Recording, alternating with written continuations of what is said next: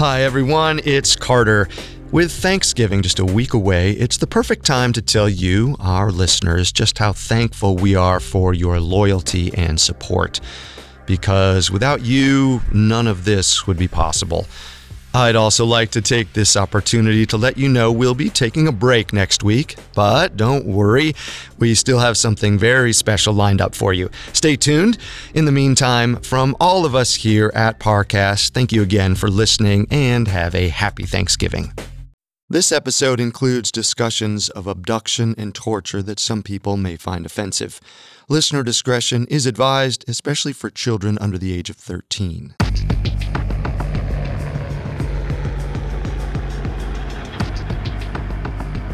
The recruits at Fort Benning, Georgia were accustomed to being in their bunks by early evening. But the night of September 1st, 1977, they found themselves crouched on the damp, hard earth underneath their barracks. The soldiers huddled together for shelter and comfort. Though it was claustrophobic inside, outside lurked a much worse threat uncertainty. These were the lucky few who'd escaped the attack.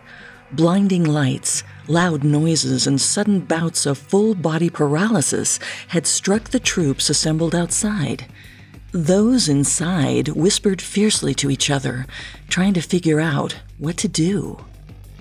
A new recruit, 25 year old Private John Vasquez, huddled under the bunker with the others. Vasquez felt rattled. If it weren't for a friend rescuing him, he'd still be frozen in place out on the field. Suddenly, a high pitched howling broke through the soldiers' murmuring. The men fell silent as the shrieking drowned out all other noises. It sounded like electronic animals wailing in pain. Vasquez peeked out from his crawl space to find the source. He was shocked by what he saw. It wasn't beasts or machinery making the noises. It was the remaining soldiers outside. They were all screaming as they faced a blazing orb floating in the sky. Vasquez and the recruits looked on in horror. If they lived through the night, they'd never forget what they were seeing. But just hours later, they returned to their barracks, disoriented, nauseated, and they didn't remember a thing.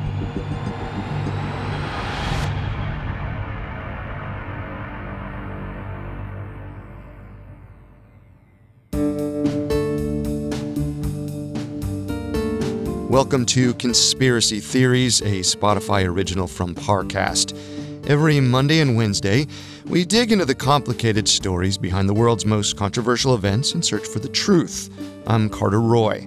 And I'm Molly Brandenburg. And neither of us are conspiracy theorists. But we are open minded, skeptical, and curious.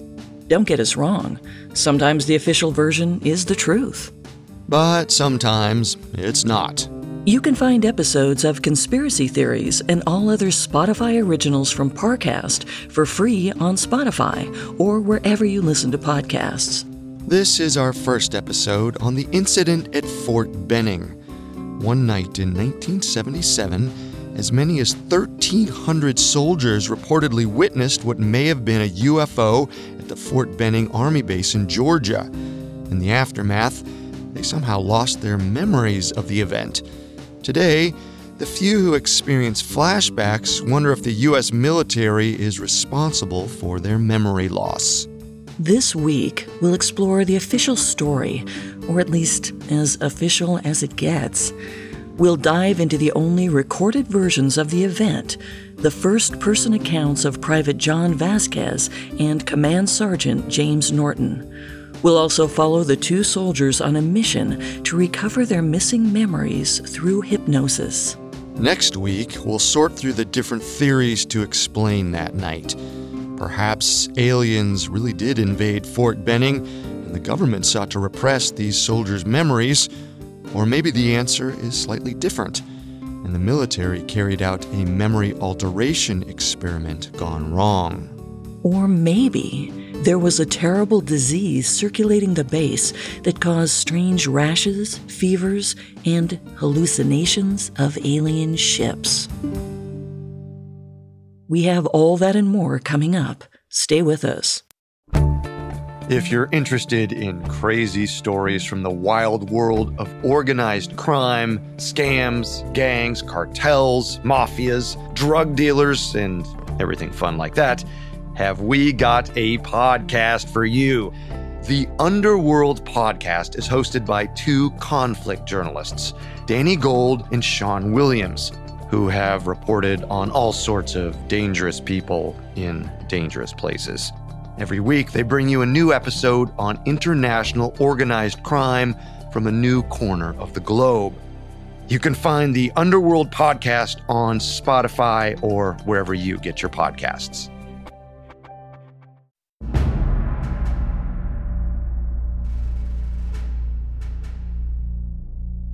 Fort Benning is located far from city lights and deep in the southern forests of western Georgia. Its skies are dark and always full of glimmering stars. In the summer of 1977, the base welcomed newcomers for training from all branches of the country's armed forces. That July, 25 year old John Vasquez was one of those transplants. After basic instruction in the National Guard, Vasquez enlisted in the Army he was sent to Fort Benning for boot camp and to train as a military truck driver. A month and a half later, Vasquez felt settled into life at Fort Benning. The Army had placed him in Delta Company, 1st Battalion, 1st Infantry. Vasquez knew the routines, expectations, and guidelines of the base well. So on September 1st, he was surprised to hear that there would be a mandatory assembly after dinner. This was unusual, but Vasquez reasoned it was probably for something important. At 7:30 p.m., the Alpha, Bravo, Charlie, and Delta companies left the mess hall and marched to a field in the middle of the fort. 1,300 recruits, officers, and maintenance workers stood at attention, awaiting a message from the captain. The minutes dragged on as the troops stayed in formation. Vasquez noted the time. They'd been sitting there for at least 30 minutes. Just as the hour passed 8 p.m., a muffled sound of confusion spread amongst the troops. All around Vasquez, soldiers were looking up at the sky. Puzzled, Vasquez asked the soldiers next to him what was going on. They told him to keep his eye on the brightest star on the horizon. As Vasquez stared at the glowing point, it slowly began to move. Rather than falling like a shooting star, the object traced smooth circles in the night sky. It periodically blinked in and out of sight as it flew. Suddenly, the light disappeared. This time, it didn't pop back into view. Minutes passed as the men waited for it to reappear. A drill sergeant called the men to attention. The briefing was finally going to begin. But when their captain approached the podium, chaos erupted. Vasquez felt a sudden gust of wind break through the formation. He turned and came face to face with a bright, glowing light. A giant luminous orb hovered just above the heads of Charlie Company, the next squad over. At first, Vasquez tried to make sense of what he was seeing. In his head, he reasoned that it must be the headlights of a helicopter or other vehicle. But the more Vasquez examined it, the less certain he became. It didn't look like anything a human had made. Down below the brilliant blaze, several members of Charlie Company started to run. Others remained frozen in place, staring at the light. Vasquez himself was transfixed by the glow. After struggling for a moment, he tore his gaze away to ask what was happening. But when he turned to the man next to him, Vasquez found the soldier completely unconscious. The recruit stood at attention. His chin was tilted toward his chest, and his eyes were shut. As he looked at the man, Vasquez could feel himself slipping into the same sleep like state. When Vasquez awoke, his chin was locked to his chest. Whatever unusual presence had taken control of his neighbor's body had now paralyzed Vasquez too. He remained rooted to the ground as his senses rushed back to him. He could hear troops shouting to take cover. In his peripheral vision, he spotted a friend running away in the mass exodus. Vasquez let out a strangled cry for help. The scream was just loud enough to catch his friend's attention. Without hesitating, the man bounded over, picked up Vasquez, and carried him a few feet. According to Vasquez's own report, after leaving the spot he'd been frozen to, he regained the mobility to run on his own. The two recruits fled the roving, paralyzing glare, desperate to find a hiding place. They followed a line of other soldiers into a crawl space under one of the barracks.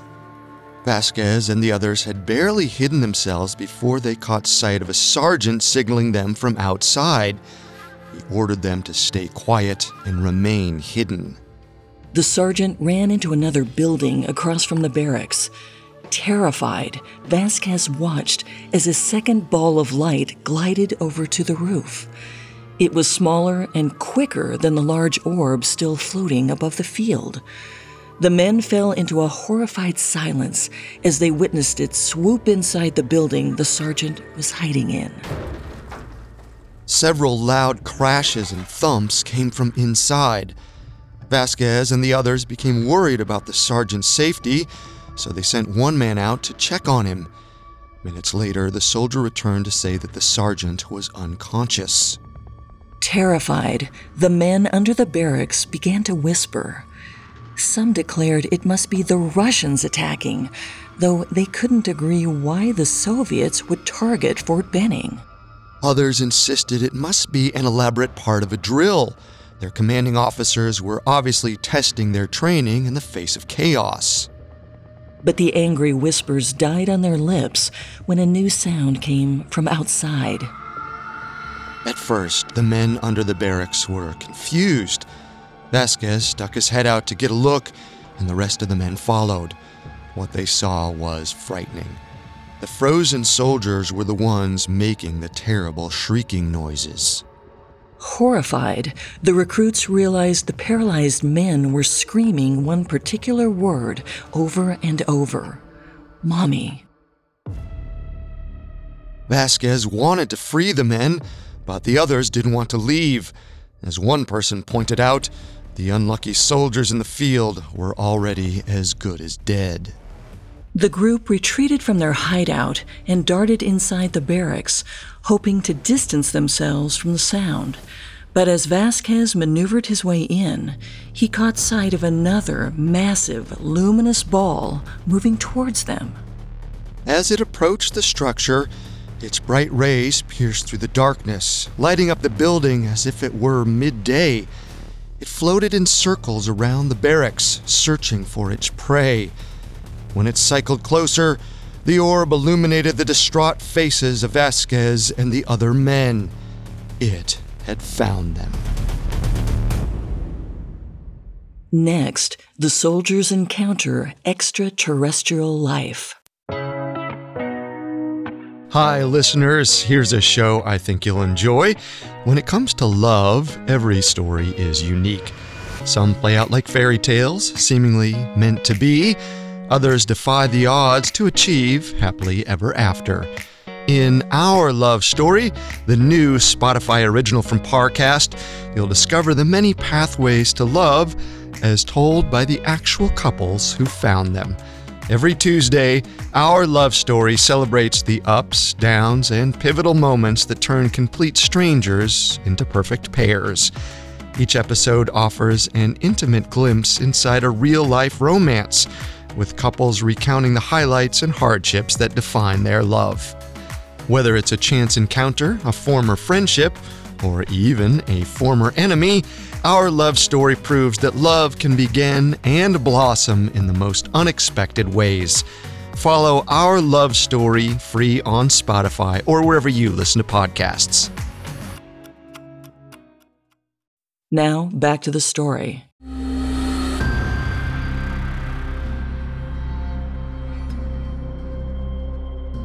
The night of September 1st, 1977, commanding officers ordered 1,300 Army recruits into formation on the parade grounds at Fort Benning.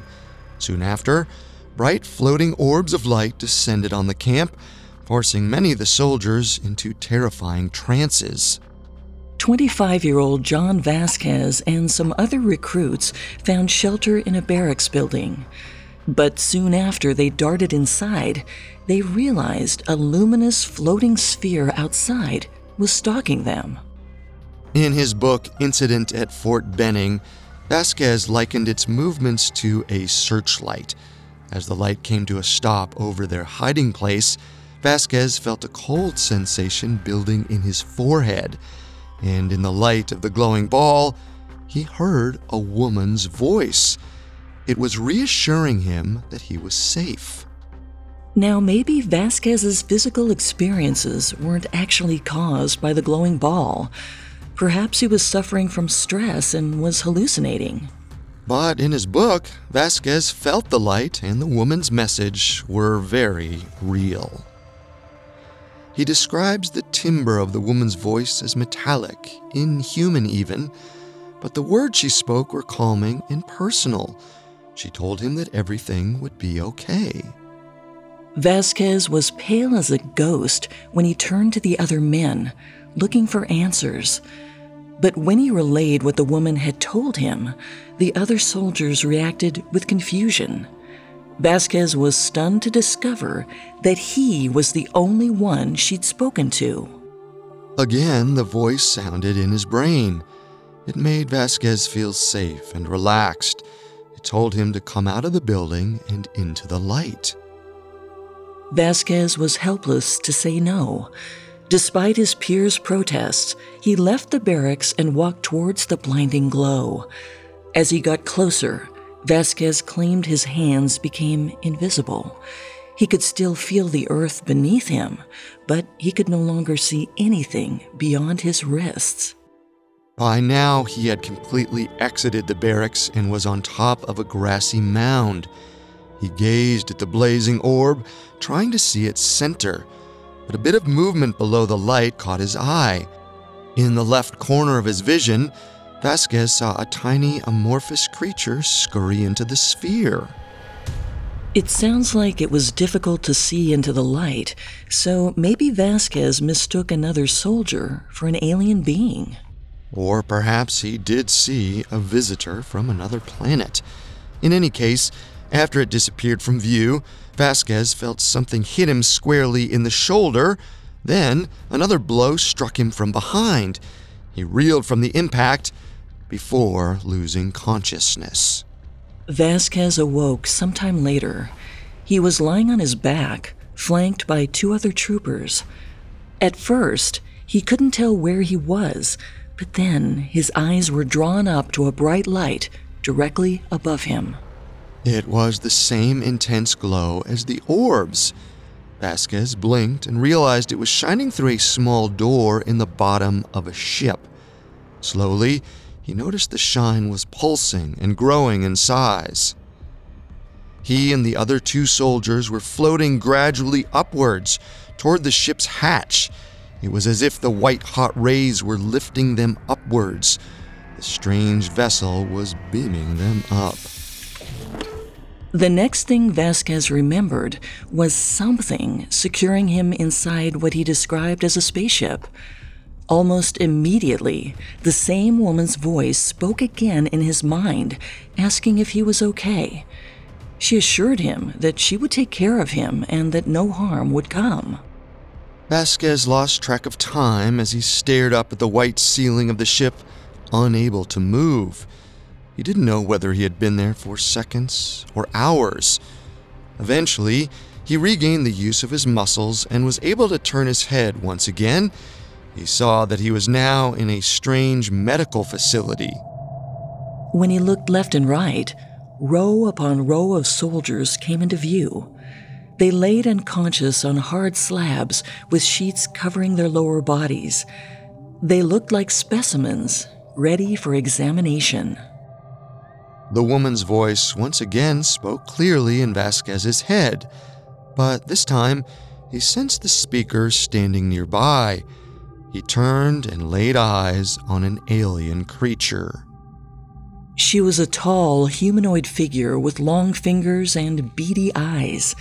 She telepathically ordered Vasquez to sleep, and immediately he fell into a deep slumber. When he next opened his eyes, Vasquez was sitting up on his slab, and two more of the extraterrestrials were looking at him. They poked and prodded him with their long fingers as if they were examining him. After a few moments, the alien beings noticed he was conscious and commanded him to look into their faces. Gazing deep into their dark eyes, Vasquez began to see visions. First, he was alone in the middle of a calm ocean. Then, he found himself in a large, bare room with a singular window. When he looked out at the view, he saw a distant planet burning as if under attack. When later asked about the world he saw, Vasquez reported that it was not Earth, but the aliens' home planet. They were showing him that their world had been destroyed, and now they sought a new place to live. From the tone of these visions, Vasquez sensed that these aliens were not hostile. They merely wanted to communicate with him. As the last images faded before his eyes, he slipped once more into a serene sleep. When Vasquez opened his eyes, he was back in the field. The infantry all stood at attention in their original formation. At the front, the captain was behind the podium once more. Though Vasquez and his fellow soldiers had just been through a life altering experience with extraterrestrials, it was as if nothing had even happened. Vasquez himself couldn't remember a single moment, but now his watch read 7:40 p.m., roughly 20 minutes earlier than the last time he had checked. It all seemed like a dream, one he couldn't quite remember. But Vasquez couldn't shake the feeling that something strange had, in fact, occurred. He asked his neighbor for the time. The soldier reported 3:30 a.m but another comrade close by said his watch read 4:45 a.m. Before the soldiers could discuss the time discrepancy, the sergeants dismissed them back to their bunks for the night. As they took their first steps, hordes of soldiers were caught off balance and fell to the ground. Nausea and body aches plagued the whole infantry as they hiked back to their barracks. Many of the soldiers darted to the restrooms to vomit. Several were running fevers, and some broke out in blotchy red rashes. They all wondered what illness had suddenly struck them. The men also tried to figure out why it felt like they were missing time. The whole night seemed blurry in their minds. Vasquez and the others couldn't even remember if the captain gave his intended speech.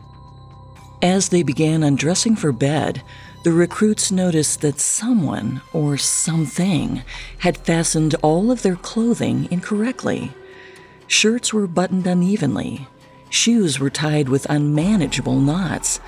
The state of their uniforms should have been cause for infraction, but none of them remembered how their clothes had gotten that way, nor had their superiors seemed to care. When they settled down, the company hoped a good night's sleep would help remedy their confusion. But most of the men had terrible nightmares and awoke screaming in the darkness. It was weeks before any of them recovered. Many of them suffered from a mysterious illness and still couldn't remember what had happened on September 1st. However, the soldiers had trouble discussing their health concerns with higher ups. Across the base, commanding officers had seemingly abandoned their charges. In fact, procedures became so relaxed and mismanaged around Vasquez's battalion that it worried them. On the morning of September 2, 1977, the next morning after this strange event, some of the soldiers rose around 10 a.m., much later than their usual wake up call. They nervously dressed, expecting punishment for missing breakfast. However, when the men dashed out of the barracks, they found no one waiting for them. After locating their leaders, the day simply proceeded as usual no reprimands and no punishments. The soldiers still didn't feel normal, though. They couldn't remember what happened to them, but most agreed that something strange occurred the night before. Still, the military did all they could to avoid discussing September 1st. Whenever the men tried to get help, their officers sent them to the medics, and all of their other concerns, like their missing memories or their reports about time discrepancies, were dismissed out of hand. It wasn't just the military's behavior that made the troops apprehensive. In the days that followed, the soldiers encountered more strange repercussions around the fort. On September 6th, Vasquez remembered sitting by the window in his bunk and watching the camp's electric lights mysteriously blink on and off. He and the rest of his barracks monitored the unnerving power surges as they increased in speed. By the end, Vasquez wrote that the electricity around the base was strobing like a disco. But of course, no one from leadership intervened. In fact, it seemed like they had all abandoned their posts. Eventually, the lights calmed down on their own and returned to normal. The mysterious occurrences didn't stop there. Soon after, a sergeant sent Vasquez and a squad out into the woods alone for some menial tasks. It was atypical for the Army to commission a platoon without any commanding officers, and dangerous to leave new recruits alone in the wilderness. Still, Vasquez and the group completed their tasks and headed back to the fort. But their journey took longer than expected. At noon that day, the squadron passed by a campground filled with men from another battalion. As they left the site, the soldiers saw what looked like the exact same trees up ahead of them.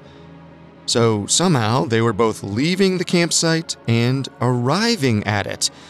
It felt as if time was instantly replaying itself. Only in this instance, when they walked by the location of the camp, it was empty, not a soldier or tent in sight. Vasquez looked down at his watch in confusion. Though several minutes had gone by, it still read exactly 12 noon. After pausing in confusion and re examining their maps, the group set off again. But it wasn't long before they found themselves approaching the camp once more. This time, its original residents and their gear were all back in the same place, and although Vasquez and the other recruits were confident they'd been in the woods for hours, their watches still indicated it was only noon. Vasquez decided to question the men in the camp, but they responded in confusion. They thought Vasquez's troop had lost their minds, and he was beginning to suspect they were right. The soldiers felt themselves slipping further into madness. They couldn't explain the strange time loop in the woods, and they still knew nothing about what had happened on September 1st, the night that started it all. Together, they attempted to stitch the missing gaps of the evening into a cohesive picture, but all their efforts were in vain. They simply couldn't remember what happened. Meanwhile, the military leadership punished those caught theorizing or discussing the strange events. To the soldiers, it was clear that Fort Benning wanted to keep them in the dark.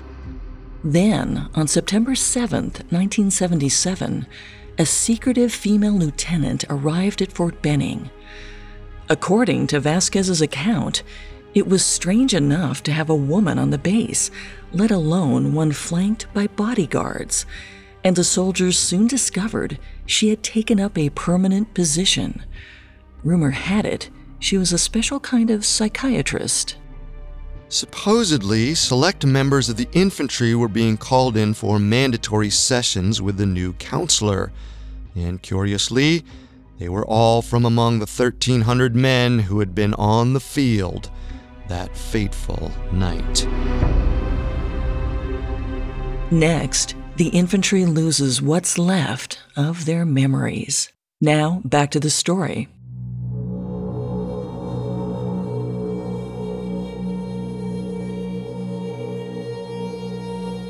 Following an encounter with extraterrestrials in September 1977, the recruits at Fort Benning, Georgia suffered from lasting physical pain, foggy memories, and time gaps. To make matters worse, a new military psychiatrist appeared on the base to purge their minds of incriminating evidence. After several days of the lieutenant's mental health inquiries, 25 year old John Vasquez noticed a pattern. The men who spoke with her often returned dazed, confused, and with worse memories than when they went in.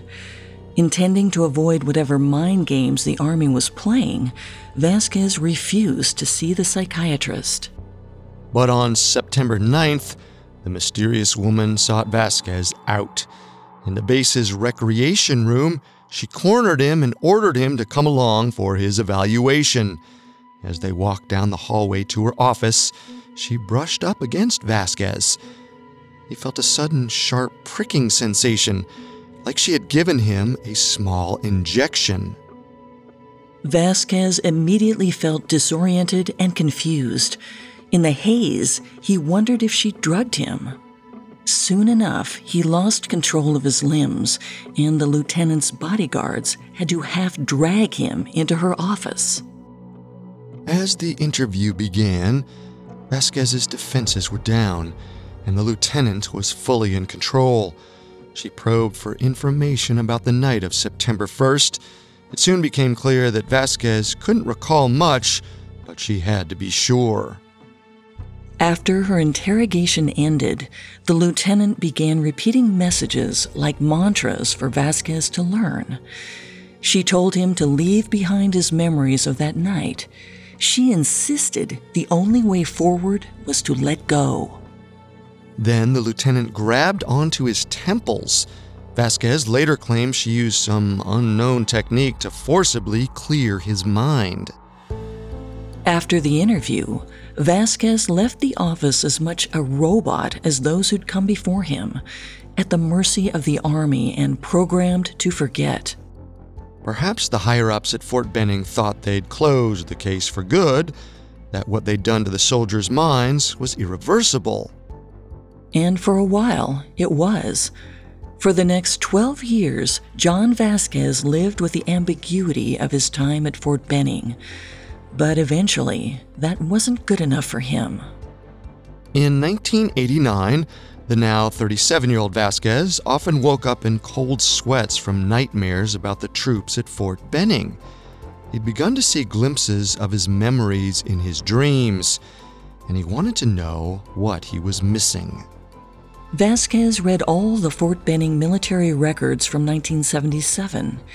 He didn't discover any write ups about the attack he was seeing glimpses of in his dreams. The only tangible documents Vasquez found were reports of a rubella or measles outbreak at the base in the late summer of 1977. As far as the record keepers were concerned, the only incident at Fort Benning that year was an infectious disease. However, measles, or any illness, would fail to explain the paralyzing lights, the missing time, and the military leader's secrecy Vasquez had lost most of his memories. He knew there was something more insidious than a rubella outbreak. Unsatisfied, he found a hypnotherapist to help him recover lost memories. He hoped that this guided technique would uncover some answers. Soon, Vasquez started to recover memories from September 1977. He recorded his sessions on tape to listen back to and memorize. Since he would not get any physical evidence of the event from the Army, Vasquez wanted to create his own records. In 2000, Vasquez transcribed his tapes into a book titled Incident at Fort Benning. Whenever he promoted the book on radio shows and during interviews, he candidly admitted that he still didn't know the full truth of what had happened at Fort Benning. Vasquez didn't know how much of his recovered memories were actually real, and he certainly didn't know what the original event meant or who had orchestrated it. His only conviction about that night was that something strange had, in fact, happened. But for an event that supposedly involved around 1,300 other people, the lack of evidence made his story appear fairly unbelievable. It would be over a decade until Vasquez's account earned credibility from another witness. In 2011, Command Sergeant James Norton, an infantry leader at Fort Benning, discovered Vasquez's book and mission. After watching Vasquez's various media appearances, Norton felt inspired to share his own account of that night. In his quest for truth, Norton also sought out the help of a hypnotherapist. With their guidance, he discovered a wealth of buried memories. And when Norton went public with his findings, it brought a new layer of plausibility to Vasquez's original story. For one, Norton was a command sergeant, a high ranking position in the platoon. In a lot of ways, his status lent greater credibility to his account. Also, he was still working on reserve for the Army when he first shared his memories, so many admired how Norton risked his career to speak out. His testimony had considerable overlap with Vasquez's. The most striking similarity was that they both remembered a chaotic attack perpetrated by brilliant floating orbs. Norton also vividly remembered leaving behind recruits who appeared paralyzed or asleep. He recalled that his men suffered from fevers and other symptoms in the aftermath. But strangely, Norton asserted the attack happened on September 14th, not September 1st. This is often dismissed as a simple mistake, considering the otherwise parallel nature of the two accounts. Even so, it is the key difference between Norton's story and Vasquez's. From the beginning, Norton asserted that higher ups had informed them that a Joint Attack Weapons System, or JAWS, test would occur during their assembly. Such a demonstration would have used the firing and attack system on the base. On the other hand, Vasquez did not remember the announcement of a JAWS test on September 1st. He claims he hadn't even heard of the drill at all until he began searching through the military's official records. Vasquez said the military gave him the runaround trying to find proof that the JAWS test actually happened. But after multiple requests, they sent Vasquez a document confirming that it did occur. And it had been on September 1st, 1977, the date he had already given for his story. Later, a major general rescinded his office's approval of the documents regarding the test. He completely denied their validity.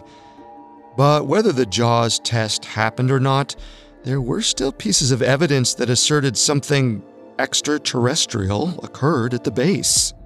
On the Kevin Smith radio show in March 2011, Norton insisted that he possessed a piece of debris from one of the alien ships that attacked Fort Benning. He claimed he recovered the hunk of metal shortly after the attack and that the object was like nothing he'd ever seen.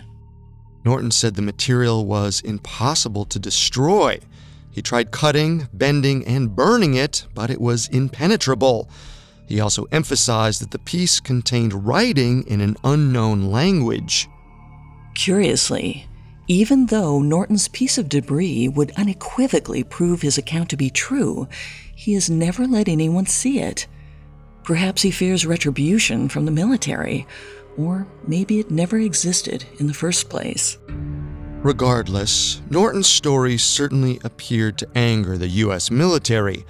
During his second appearance on The Kevin Smith Show in May 2011, Norton revealed that he'd been detained and reprimanded at Fort Benning following a recent interview. The threats didn't stop there. Norton spoke to a National Security Agency supervisor who ordered him to cease all public statements about Fort Benning. After that night, Norton claims suspicious cars and strange men followed him on the street. Sadly, just a few months later, in November 2011, Norton was found unconscious at his post in Fort McClellan, Alabama. He died in the hospital days later from a combination of cancer and hepatitis C. Norton's untimely death raised red flags for those who believed his story. In their minds, his death may not have been so natural as it appeared. Many speculated the National Security Agency, or NSA, killed him as part of a cover up. Or perhaps he was simply a sick man. Some believe his death was a tragedy, but it wasn't the result of a conspiracy. The truth is a tricky thing to pin down, especially in the case of the incident at Fort Benning. The stories that both Vasquez and Norton wove are ones of mystery. While it was clear that the two remembered an extraterrestrial encounter, they both admitted that they were unsure that they had actually lived through an alien attack. Maybe something else could explain the strange memories they'd recovered. Next week, we'll delve into three conspiracy theories that look to uncover what really happened at Fort Benning. Conspiracy theory number one aliens did, in fact, invade Fort Benning and examine the infantry. In response, the government chose to forcibly repress the soldiers' memories through psychological manipulation. Conspiracy theory number two the military intended to experiment with its members' recollections at the base, but something went wrong, leaving men like Vasquez and Norton with implanted, underdeveloped memories of an attack. And conspiracy theory number three a measles outbreak on the base caused soldiers to develop rashes, fevers, and experience wild hallucinations.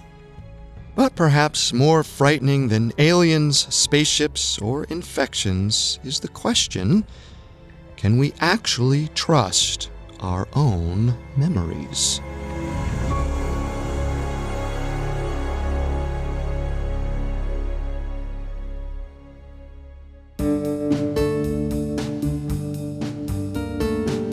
Thanks for tuning in to Conspiracy Theories. We'll be back Wednesday with a new episode. You can find all episodes of Conspiracy Theories and all other Spotify originals from Parcast for free on Spotify. Until then, remember the truth isn't always the best story. And the official story isn't always the truth. Conspiracy Theories is a Spotify original from Parcast. Executive producers include Max and Ron Cutler. Sound design by Anthony Valsic, with production assistance by Ron Shapiro, Carly Madden, and Freddie Beckley. This episode of Conspiracy Theories was written by Isabella Menichello, with writing assistance by Molly Quinlan and Ali Wicker, and stars Molly Brandenburg and Carter Roy. Remember to follow the newest Spotify original from Parcast, Our Love Story. Every Tuesday, catch an intimate glimpse inside a real life romance, with couples recounting the highlights and hardships that define their love. Listen to Our Love Story free on Spotify or wherever you get your podcasts.